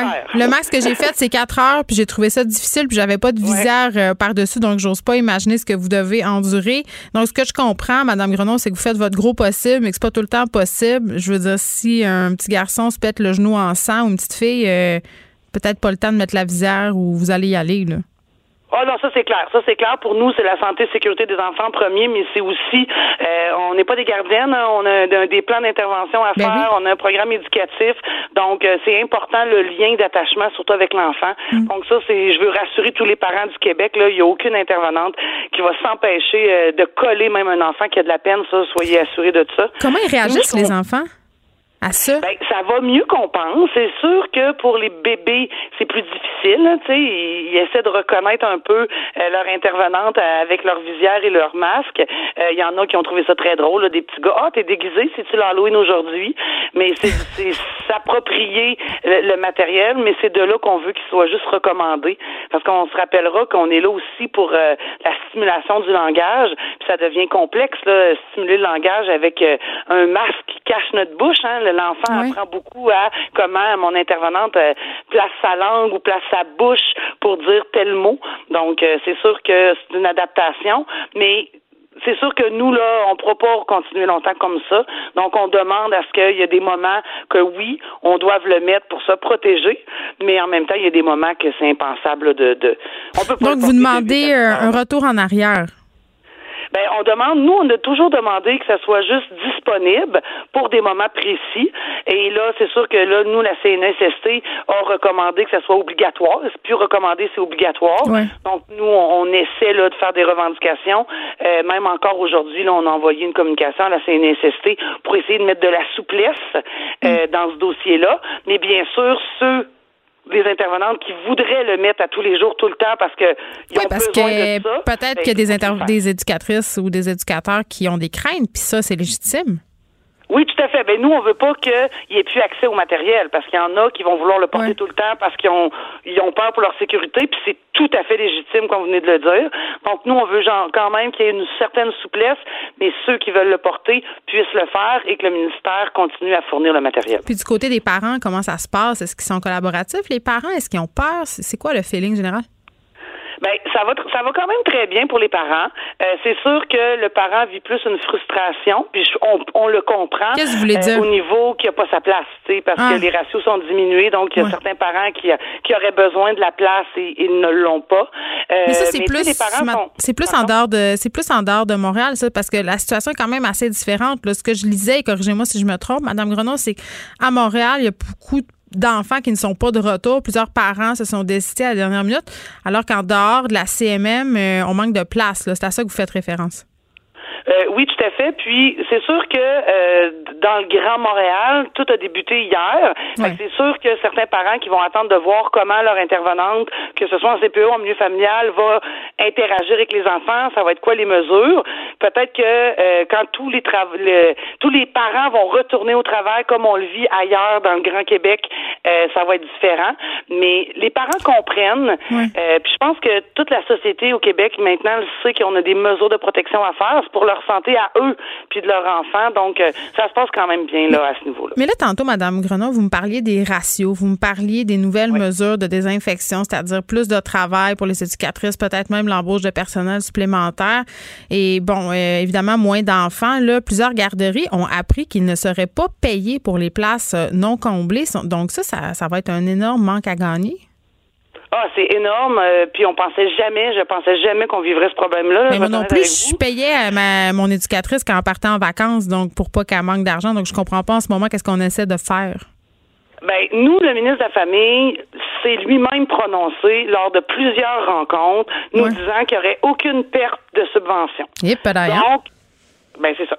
Fait que là, on attend une instruction du ministère de la Famille. Euh, on a eu une rencontre ce matin pour essayer d'éclaircir les choses parce que là, on l'a vécu en zone froide. Il y a eu des responsables en milieu familial qui n'ont pas eu leur pleine subvention. Par contre, ils ont tout fait ce que le ministère de la Famille leur ont dit. Ils ont ouvert seulement à trois enfants. Ils ont respecté les ratios. Puis là, ils ont une perte de revenus parce qu'ils ont respecté les ratios. Ça, ça veut dire quoi, euh, pas pleine subvention? Ça veut dire qu'il y a des services de garde qui vont fermer? Ben ça, c'est sûr. Ça, c'est sûr. Ou les responsables vont dire, ben moi, j'écoute plus le ratio, j'ouvre à plein, je peux pas me permettre d'avoir la moitié de mon salaire en moins, euh, puis je fais quand même le travail. Puis je répète que même si les ratios sont bas, il y a encore plus de travail à faire à cause de la désinfection. Donc, euh, nous, c'est de là qu'on travaille fort en ce moment, encore avec la rencontre de ce matin, pour que ce que le ministre de la Famille a dit euh, lors de plusieurs points de presse, euh, mais pas de points de presse, mais même à allocution Facebook qu'il a fait ou lors de rencontres qu'on a eues Euh, politique avec lui, mm-hmm. ben, il faut qu'on l'ait sur papier. Donc, mais qu'on l'ait sur papier, ben, tout le monde va pouvoir avoir son pleine rémunération puis avoir le goût de maintenir leur service ouvert et qu'on revienne à cent pour cent. Ben, j'aimerais, je serais bien curieuse euh, d'avoir euh, le commentaire de M. Lacombe, qui est ministre de la Famille, à cet effet, pourquoi euh, être allé euh, à l'encontre de ce qu'il a affirmé en point de presse. C'est une question oui. qu'on pourrait peut-être lui poser s'il acceptait notre invitation. Madame Valérie Grenon, merci, présidente de la Fédération des intervenantes en petite enfance du Québec. On va vous souhaiter euh, bonne chance et j'ai envie de vous dire merci au nom de tous les parents du Québec. On a besoin de vous plus que jamais. Merci. Merci à vous. Geneviève Pettersen, la seule effrontée qui sait se faire aimer. Jusqu'à quinze, vous écoutez Les effrontés. C'est hier qu'annonçait le plan de relance culturelle, euh, qu'annonçait, pardon, euh, par Madame... Oui, je n'ai plus parlé. C'est hier que Madame, hein, Nathalie Roy, la ministre de la Culture, annonçait son plan de relance culturelle. Je vais la voir, coudonc. Euh, et ça a suscité vraiment l'incompréhension chez les artistes. Moi-même, la première, quand j'écoutais euh, Madame Roy s'exprimer au point de presse, où il était beaucoup question de créativité, je pense que ça n'a pas dit soixante-trois fois le mot créativité. Elle ne l'a pas dit pantoute. Euh, et tout ça est resté très flou. On a lancé des gros chiffres. Tu sais, quatre cents millions, ça a l'air énorme, surtout quand on parle de culture. Par ailleurs, euh, des gens ont bien vite chialé en disant hey, « on a donné quatre cents millions à la culture, puis pendant ce temps-là, on rouvre pas les restaurants. » Bon, ça, ça a été euh, aussi discuté abondamment, mais quand même, euh, au niveau euh, des gens qui font partie de l'industrie culturelle, euh, beaucoup de questions demeurent sans réponse, et j'en parle avec Alex Dufresne, notre collaboratrice. Bonjour, Alex. Bonjour. Écoute, j'espère que tu vas être capable de t'exprimer mieux que moi. La langue me fourchait.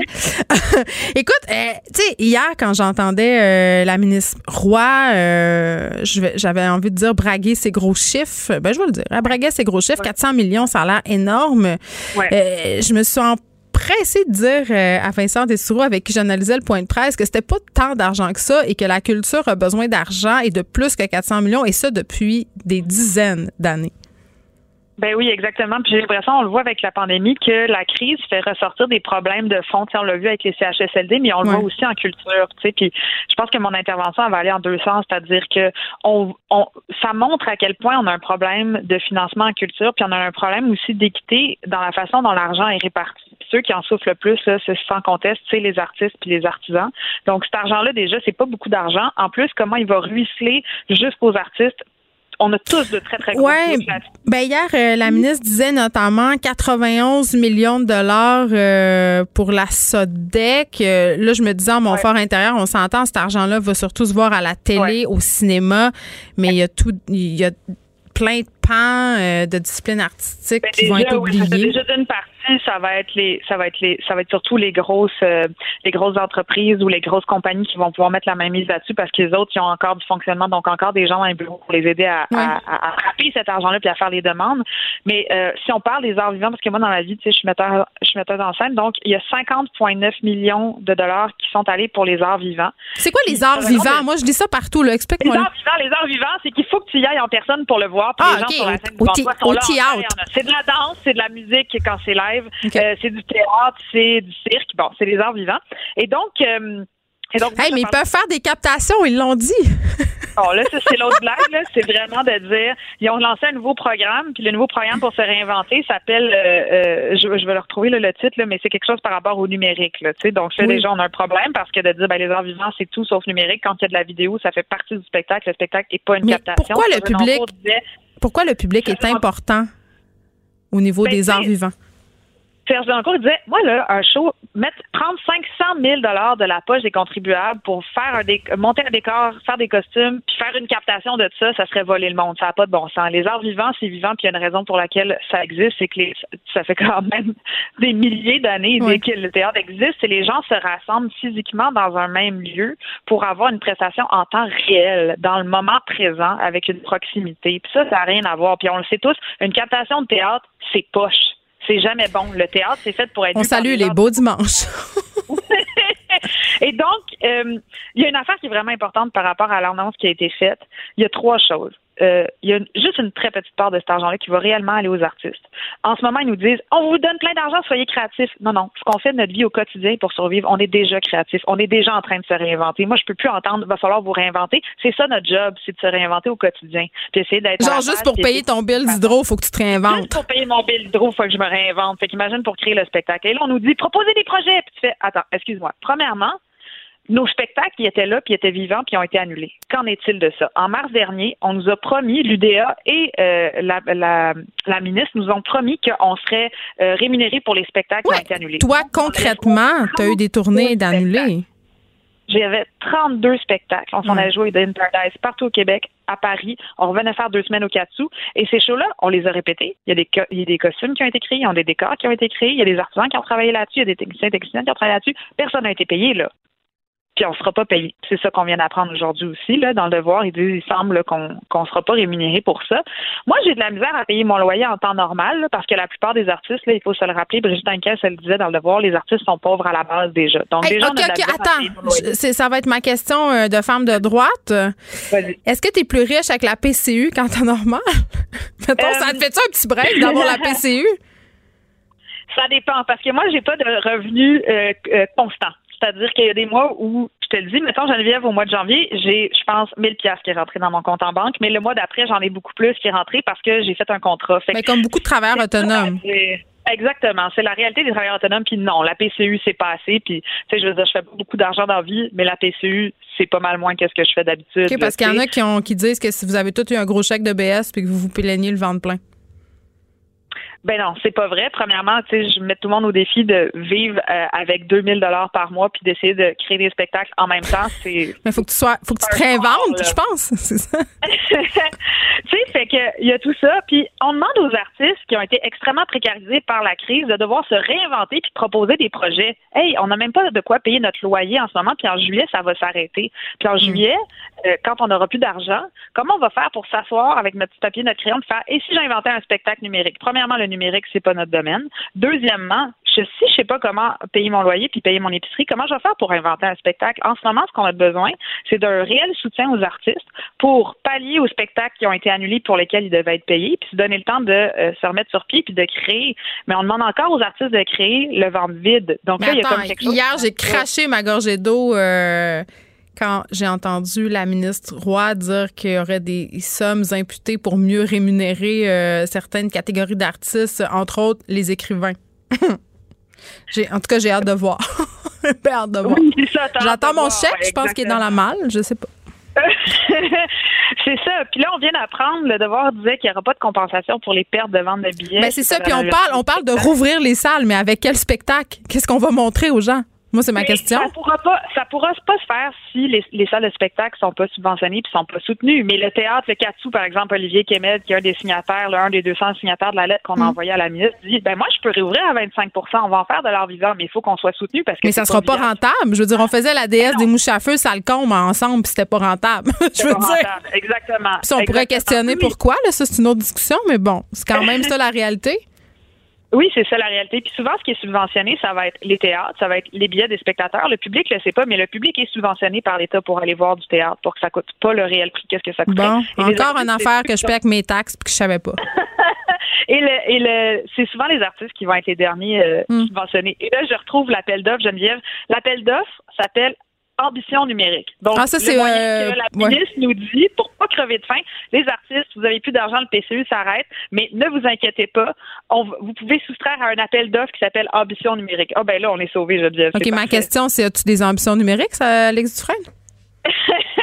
Euh, j'ai pensé faire un zoom avec mon chien dans le salon puis euh, utiliser Marc Belland pour danser en arrière. Là, je suis rendue non, dans... mais je te, je te pose la question euh, sérieusement. Je te lisais dans la presse, tu disais que tu avais été approché ouais. par une compagnie de théâtre euh, puis tu réfléchissais à la question de la performance euh, versus la distanciation sociale. Tu avais entre autres songé ouais. à utiliser des drones. Oui, oui, oui, tout à fait. En fait, c'est deux choses différentes parce que la ministre, elle a parlé euh, clairement là, elle, elle sait pas de quoi elle parle là, quand elle parle des arts vivants puis du numérique parce qu'elle elle parle de captation. Donc, ce qui revient tout le temps avec l'idée, c'est la captation d'un spectacle. Premièrement, un spectacle, faut que tu le fasses pour le capter. Il y a où l'argent pour ça? Deuxième chose, le numérique, c'est pas juste la captation de spectacle. C'est ça, quand je parlais dans la presse de se réinventer à ce niveau-là, c'était de se dire, ben il va falloir utiliser d'autres outils. Puis ces outils-là de technologie, ils appartiennent souvent au monde du cinéma. Puis là, je pensais aux drones parce que je me disais, c'est comme si tout ça était des vases communicants, puis que les artistes, ce sont des artistes, puis que c'est tout un gros bloc monolithique, puis genre, on est avec nos plumes, puis nos, nos, nos chapeaux, euh, nos bérets dans nos salons. Moi, c'est ça qui me fait rire, c'est parce que c'est pas toutes les formes d'art qui ont les mêmes besoins, qui ont les mêmes... Ben oui, puis ça, c'est la preuve que la ministre n'a pas écouté. C'est-à-dire que la semaine passée, on a envoyé une lettre. Il y a deux cent cinquante signataires qui ont envoyé une lettre avec euh, euh, notamment Olivier Kémède qui l'a écrit, Mia Claude Poisson, Jeanette Noiseux, Lorraine Pintal. Qui sont David tous Lorraine. Des gens euh, qui sont actifs oui. dans le milieu du théâtre. Pour ceux qui... oui.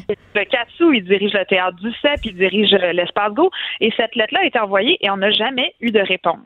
Jamais. Mais non, vous avez eu quatre cents millions. Oui, c'est ça. Mais avant de faire quatre cents millions, on ne demandait même pas ça.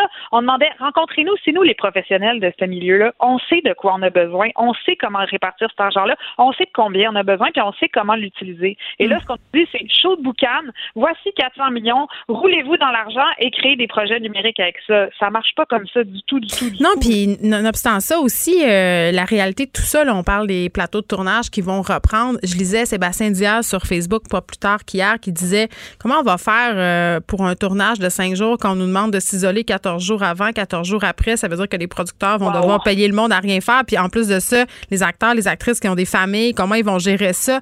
Donc, à mon sens, là, c'est un, c'est un méchant panier de crabe. Tout ça, il n'y a rien de clair. Et je sais que quatre cents millions, ça a l'air gros. C'est rien, c'est rien. quand, quand c'est on rien. sait comment ça coûte tourner un film, comment ça coûte tourner une série. Ouais. C'est, c'est, cet argent-là, ça va aller excessivement vite. Il n'y en aura plus. C'est une belle annonce. C'est le fun. Mais j'ai l'impression que, justement, on n'a pas les réponses auxquelles on devrait s'attendre. Puis moi, j'ai envie de te partir sur le commentaire qui revient très, très souvent. On donne quatre cents millions à l'heure, alors qu'on est dans marre dans nos C H S L D, qu'on est dans la merde dans les hôpitaux, que les restaurants sont pas rouverts. Tu sais, quand t'entends ça, quand t'entends ça, toi, tu sais, qu'est-ce que ça te fait? J'ai deux, j'ai deux réponses à ça. D'un côté, parce que l'art, c'est pas nécessaire. Tu sais, on sent nécessaire au sens nécessité, là. Tu sais, l'art pas, n'est pas... Oui, on va pas mourir. On n'a pas besoin, c'est ça. Exact. Une partie, j'aimerais répondre à ça en disant qu'est-ce que vous avez fait quand vos jobs se sont arrêtés? Qu'est-ce que vous avez écouté? Qu'est-ce que vous avez lu? Puis qu'est-ce que vous avez regardé pendant la pandémie? Je veux dire, l'art était quand même là pour remplir une bonne partie de nos... Ben, c'est assez paradoxal. On n'a jamais eu autant besoin d'art qu'en ce moment. Exact. Exactement. Après, tu dis, OK, mais ça me fait pain dans mon assiette, puis ça, ça, ça essuie pas les fesses de nos petits dans les C H S L D. Je suis d'accord avec toi. C'est des enveloppes différentes. C'est des budgets différents. Ça enlève rien. Ça enlève rien au C H S L D. Ça enlève rien à rien. Puis même le Cirque du Soleil, quand on critique le deux cent vingt-cinq millions mmh. qui a été donné, c'est même pas la même enveloppe. Donc, c'est pas une enveloppe artistique. C'est pas une enveloppe, mettons, du mmh. Conseil des arts qui aurait reçu cet argent-là. C'était une enveloppe comme avec Bombardier. Puis mais en même temps, ce qu'il y a derrière cette idée-là, Alex Dufresne, c'est de dire pourquoi on subventionnerait, comme société, euh, des formes d'art qui sont non rentables. Ben ça, c'est un choix de société. Puis si on regarde, mettons, l'Europe, la France qui font ça, ils vont encore plus loin.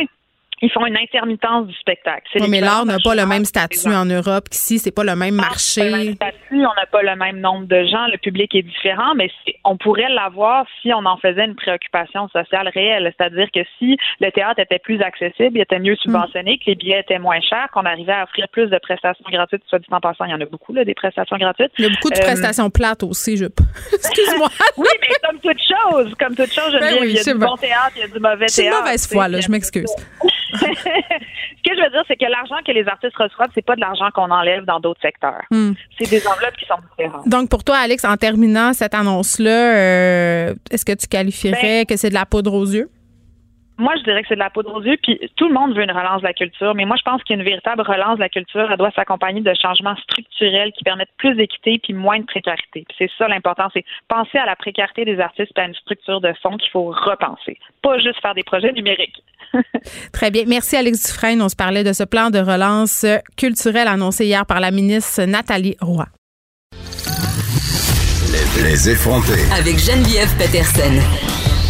Les vrais enjeux. Les vraies questions. Vous écoutez Les effrontés. Le groupe Ratemans qui a annoncé lundi la fermeture de ses magasins taille plus Addition L. J'en parle avec Edith Bernier, fondatrice du site web grossophobie point c a qu'on a déjà reçu plusieurs fois à l'émission. Bonjour Edith. Bonjour Geneviève. Écoute, euh, bon, il y a plusieurs grandes bannières qui vont fermer euh, des suites de la pandémie. On était déjà dans une crise de commerce au détail avant, donc vraiment c'était prévisible. Par contre, la fermeture mm-hmm. d'un magasin comme Addition L a créé un, une véritable onde de choc là, auprès de plusieurs femmes parce que euh, devoir s'approvisionner en vêtements sans l'apport d'Addition L euh, semble être impensable. Est-ce que je me trompe? Non, en effet, euh, c'est, c'est, c'est vraiment un, un feeling d'hécatombe en ce moment là, sur les médias sociaux. Tant que ça. Euh, les, les, les femmes taille plus euh, sont, sont vraiment super concernées par, euh, par ce qui, consternées même euh, par, euh, par l'annonce euh, qui a eu lieu hier. Euh, je veux quand même aussi souligner le, le, le fait qu'il y a aussi tant de maternité qui va fermer. Donc pour les femmes enceintes, ça va être un, un enjeu qui va être aussi assez important. Mais bon, je trouve que c'est beaucoup moins c'est... pire. C'est drôle là, mais euh, il y a plusieurs façons de s'approvisionner en linge de maternité autre que tu as maternité. Mais en vêtements taille plus, tu as tout à fait raison. C'est vraiment un enjeu majeur. Il y a vraiment un, une réponse de panique. Et, et une des plus grandes composantes en ce moment euh, qu'on lit dans les commentaires, c'est les sous-vêtements, particulièrement les soutiens-gorge, parce et que oui, oui. il y a... C'est, c'est vraiment la chose qui revient le plus. Où vais-je m'acheter des soutiens-gorge? Euh, mais, mais tu sais, c'est pas juste ça, là. C'est des vêtements professionnels, par exemple. On a une entrevue pour un emploi ou une occasion spéciale, un mariage, peu importe. Bon, les mariages, on sait souvent un peu d'avance, mais les entrevues pour les emplois, des fois, c'est juste deux, trois jours d'avance. Pas deux, trois mois pour avoir le temps de commander quelque chose en trois grandeurs des États-Unis, payer les douanes. Bon, OK, c'est ça ma question, là. C'est ça. C'est, c'est, c'est mais... ça, là, l'enjeu, entre autres. OK, parce que moi, comme personne mince, j'ai vraiment pas les mêmes difficultés à m'habiller, là, l'ensemble de l'industrie de la mode m'est adressée. Mais quand t'es une personne grosse dans vie, trouver des vêtements à ta taille, c'est pas facile. C'est ça que je comprends. Puis trouver des vêtements c'est à ta taille facile, qui sont beaux, tu sais, ça c'est une autre. T'as oui, encore une coche au-dessus, là. C'est pas rapide non plus, dans le sens que c'est par exemple les personnes qui vont commander la même morceau dans trois, quatre grandeurs et espérer qu'ils vont avoir trouvé la bonne dans le. Mais il faut que t'aies l'argent pour euh, mettre ça sur ta carte, en plus, là, trois, quatre grandeurs, aussi, ça va vite. Aussi, et déjà que les vêtements, en plus, dans le dans le taille plus, sont déjà plus chers. Mmh. Et si on rajoute à ça le fait que, bon, euh, les femmes grosses sont plus à risque de vivre la discrimination au niveau professionnel, au niveau de l'avancement professionnel. Donc, elles doivent avoir moins de salaire. Donc là, on commence à combiner plein de facteurs socio-économiques, en fait, qui font que être une femme taille plus et, et la fermeture d'Addition L, c'était pas nécessairement le magasin le plus abordable, mais c'était pas le pire non plus. Euh, c'est, ça va faire vraiment mal et ça va faire qu'on va devoir se rabattre vers les États-Unis en grande partie, mais ça veut dire le taux de change, ça veut dire prévoir trois semaines à l'avance d'avoir toujours un, un, un petit kit plus professionnel ou euh, mm. pour une entrevue ou pour une occasion spéciale. Euh, ça veut dire le taux de change, ça veut dire les factures de douane. Euh, puis, Ça, ça veut dire vraiment un, un, un gros paquet de troubles, d'inquiétudes, d'investissements financiers. Euh, je veux dire, il va, va falloir être très indulgent dans les prochains mois envers les femmes taille plus parce que ça se peut qu'elles mmh. soient habillées en mou. Mais euh, Ratemans, quand même, qui a indiqué par courriel, Edith Bernier euh, continue à vouloir diversifier puis bonifier l'offre euh, de ses magasins Pennington, là, toujours engagé, euh, du moins c'est ce qu'ils prétendent dans ce courriel, auprès de la mode taille plus. Donc, on pourrait penser qu'ils vont continuer à vendre des vêtements euh, grande taille? Mais c'était déjà limité. Je veux dire, on en avait juste un et il y a eu une grande période euh, où le, le magasin, la, la, la bannière traditionnelle mm. n'existait même pas au centre-ville de Montréal. Euh, et, et là, ils venaient de rouvrir un magasin au centre Eaton qui vient donc, qui va, qui, qui vient ou qui va fermer. Qui va fermer. Euh, c'est, c'est, c'est donc, euh, c'est, c'est vraiment pas évident. Les magasins Pennington sont généralement plus en périphérie et ils n'ont pas le même style non plus. Donc, c'est laid. C'est euh, ça que tu me dis? C'est-tu quétaine? C'est ça, on va se le dire, là. Ben, c'est peut-être moins jeune, je dirais. OK, c'est ma tante, je comprends. OK. C'est plus, c'est, c'est, c'est plus, c'est plus, c'est plus vieux. Ouais. Euh, mais c'est parce que, tu sais, il y a beaucoup d'enjeux aussi, en général, dans le vêtement taille plus, parce que déjà, tu sais, toi, par exemple, tu as une silhouette, euh, mettons, là, je veux dire, mettons, toi, t'es sablier, puis euh, l'autre à côté, elle est plus en épaule. Tu sais, déjà, chez les tailles qu'on dit standard, c'est compliqué, mais imagine dans les tailles taille plus. Oui, les vêtements euh, sont pas juste, ils doivent pas juste être faits plus grands, là. Il faut qu'ils soient adaptés. Non, non, c'est ça, c'est ça. Et c'est déjà difficile de concilier les silhouettes dans les tailles que l'on dit standard, entre guillemets. Dans les, chez les femmes taille plus, ces différences-là de silhouettes, de seins, de fesses, d'épaules, de ventre, mmh. de cuisses, euh, sont encore plus accentuées. Donc, c'est encore plus complexe de trouver du beau, de trouver quelque chose qui est bien taillé, de trouver quelque chose qui est abordable. Mais, euh, comme je dis souvent aussi, euh, si tu portes plus qu'une telle grandeur, tu peux pas avoir de conscience. C'est-à-dire qu'on oublie les vêtements, par exemple, qui sont éthiques ou bio. ou ben, il y a des initiatives, euh, des mais ça reste... Ce magazine ouais. éthique, pas une option. Euh, c'est, c'est, ça rajoute encore plus. C'est équitable, et cetera. Ça existe pas. En mais a, c'est, c'est moi... Euh, ouais. Mais... Même si on trouve du trois X, on fait le party, là. Et donc, là, là. Euh... Mais, OK, ma question, quand même, euh, puis ça pourrait s'appliquer à d'autres commerces au détail, la mondialisation, quand même, a joué, d'après moi, un grand rôle dans la fermeture d'Addition L parce que il y a plusieurs euh, magasins de fast fashion qui offrent euh, des vêtements taille plus. Est-ce que ces vêtements-là sont convenables? Est-ce qu'on peut penser que la diversité de l'offre, justement, était trop difficile à supporter pour ce magasin-là? J'ai des gros doutes, en ouais. fait, parce que quand on pense, là, on pense par exemple à H et M, à H et M, ouais. euh, ben, Joe Fresh aussi. C'est rare que c'est, c'est ça, mais euh, penser le deux X, trois X, ne plus. Là, n'a plus. Et, et même chez les marques euh, qui sont faites en Asie, euh, des, des fois, ils vont se dire, il y en a jusqu'à cinq X, là, mais quand on regarde les mesures du cinq X, c'est à peu près un deux X. Oui, c'est comme quand on commande des vêtements euh, en taille régulière. Il faut que tu commandes deux, trois tailles au-dessus quand ça vient de l'Asie. Les marques, est-ce qu'ils veulent être associées aux personnes grosses? Je pense que non. Je pense qu'il y a des marques qui veulent pas, en fait. Euh, je pense qu'il y a comme une espèce de sentiment que d'être associé aux personnes grosses, ça diminue mm. euh, le, le chic, la qualité, le standing d'un, d'un brand. Euh, je demande pas mieux que de me tromper et j'ai très hâte qu'on me prouve le contraire, mais je pense qu'en effet, mm. euh, on dirait qu'il y a des marques qui veulent pas. Puis je comprends pas, pas pourquoi, parce que juste au, au Québec et au Canada, là, les femmes qu'on peut dire là, grosses qui peuvent fitter dans le taille plus, on parle d'un trente à trente-cinq pour cent de femmes au moins. Oui. Donc, je veux dire, qui peut se permettre, il faut vraiment avoir quelque chose d'ancré profond ben, c'est pour ça. Se mettre à d'autres trente à trente-cinq pour cent de la population. Il y a des marques qui n'ont pas peur, comme Maxi, qui a fait la, qui a fait beaucoup jaser. Il nous reste pas beaucoup de temps à dire, mais je peux pas m'empêcher de t'en parler. Il nous reste une minute et demie. Martin Matte, euh, la publicité de Maxi, euh, Martin Matte dans son fat suit. Plusieurs, euh, écoute, j'ai fait une chronique euh, dans le Journal de Montréal, puis c'était vraiment pas populaire comme opinion, là, le fait de dire non. que cette pub-là était grossophobe. Mais ce qui me surprise, par contre, c'est les commentaires de personnes grosses qui était quand même euh, euh, en considérable nombre, qui me disait euh, « J'ai pas trouvé ça grossophobe, je suis gros puis ça me dérange pas. » Mais tu sais, ça se peut hein, être gros puis être grossophobe parce qu'il y a combien de personnes grosses qui disent qu'ils veulent maigrir pour être plus belles? Oui, mais euh, vouloir maigrir, est-ce que c'est grossophobe? Je sais pas. Ben, pour être, pour, pour être plus belle, oui. Pour dire qu'être plus mince, c'est être plus belle, oui. Okay. Parce qu'il y a une chose qui est sûre, c'est que quand le doc Mayou, il a dit, euh, quoi, une semaine ou deux, que les grosses femmes allaient, allaient y passer à cause de la COVID, ben c'est oui, hein. ça qu'il référait. Mais on est vraiment en train d'y passer en ce moment.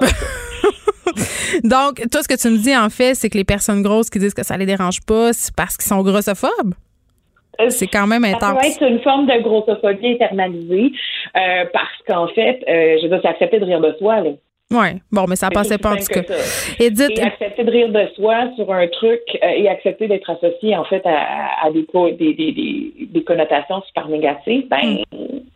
C'est pas mal grossophobe dans mon livre à moi. Bon, si vous savez pas, euh, vous avez toutes sortes de questions sur euh, la grossophobie, vous pouvez aller visiter grossophobie point c a, info et références. Edith Bernier, c'est toujours un plaisir euh, de te recevoir.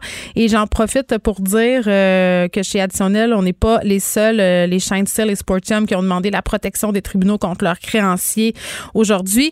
C'est tout pour nous. On se retrouve demain. Merci à Frédéric Mocoll à la recherche et à Joanie Henry à la mise en onde. Je vous laisse au bon soin de Mario Dumont. Cette émission est maintenant disponible en podcast. Rendez-vous dans la section balado de l'application ou du site cube point radio pour une écoute sur mesure en tout temps. Cube Radio, autrement dit. Et maintenant, autrement écouté.